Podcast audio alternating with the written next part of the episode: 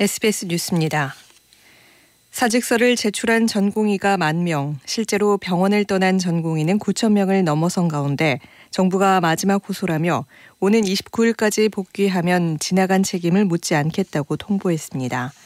동시에 복귀하지 않을 경우 최소 3개월의 면허 정지 처분과 관련 사법 절차 진행이 불가피하다고 압박했습니다.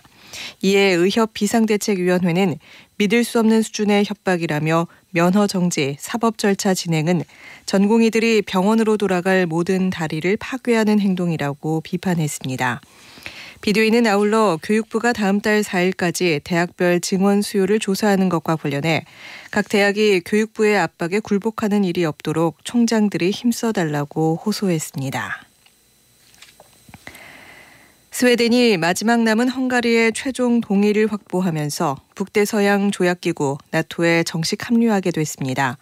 헝가리 의회는 현지 시간 26일 부다페스트에서 열린 본회의 표결에서 스웨덴의 나토 가입 비준안을 가결했다고 AFP 통신 등 외신이 보도했습니다. 2년 전 러시아의 우크라이나 침공을 계기로 스웨덴이 나토 가입을 신청한 지 1년 9개월 만에 비로소 합류 요건을 갖추게 됐습니다. 헝가리 의회가 가결한 비준안은 나토 조약 수탁국인 미국에 전달되고 스웨덴이 나토 설립 조약에 동의하는 등의 형식적 절차만 거치면 32번째 나토 회원국 가입이 마무리됩니다.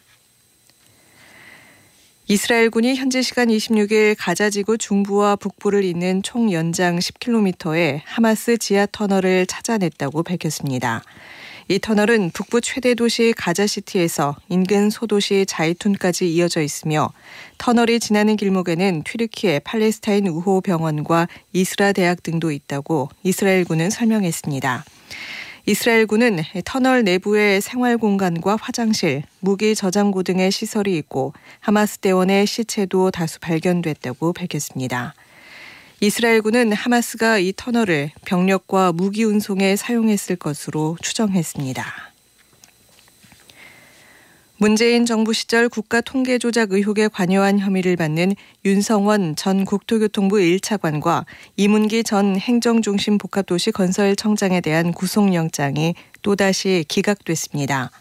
대전지방법원은 통계법 위반 등의 혐의로 검찰이 청구한 두 사람의 사전 구속영장을 모두 기각했습니다. 법원은 피의자의 주거가 일정하고 향후 수사 과정에서 단순히 방어권 행사의 범위를 넘어 증거를 인멸하거나 도망할 염려가 있다고 보기 어렵다고 기각 이유를 밝혔습니다.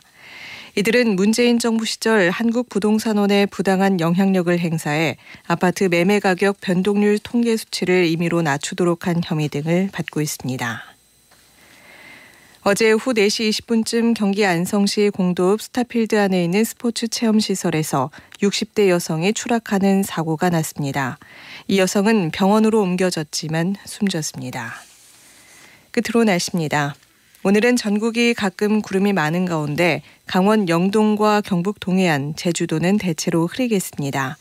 오전까지 강원 영동, 낮까지 제주도에는 가끔 비나 눈이 오겠습니다.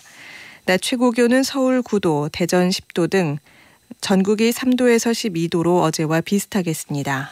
오늘 전국의 미세먼지 농도는 좋음에서 보통 수준을 보이겠습니다. 서울의 현재 기온은 1.6도, 습도는 63%입니다. 정미선입니다. 뉴스를 마칩니다. SBS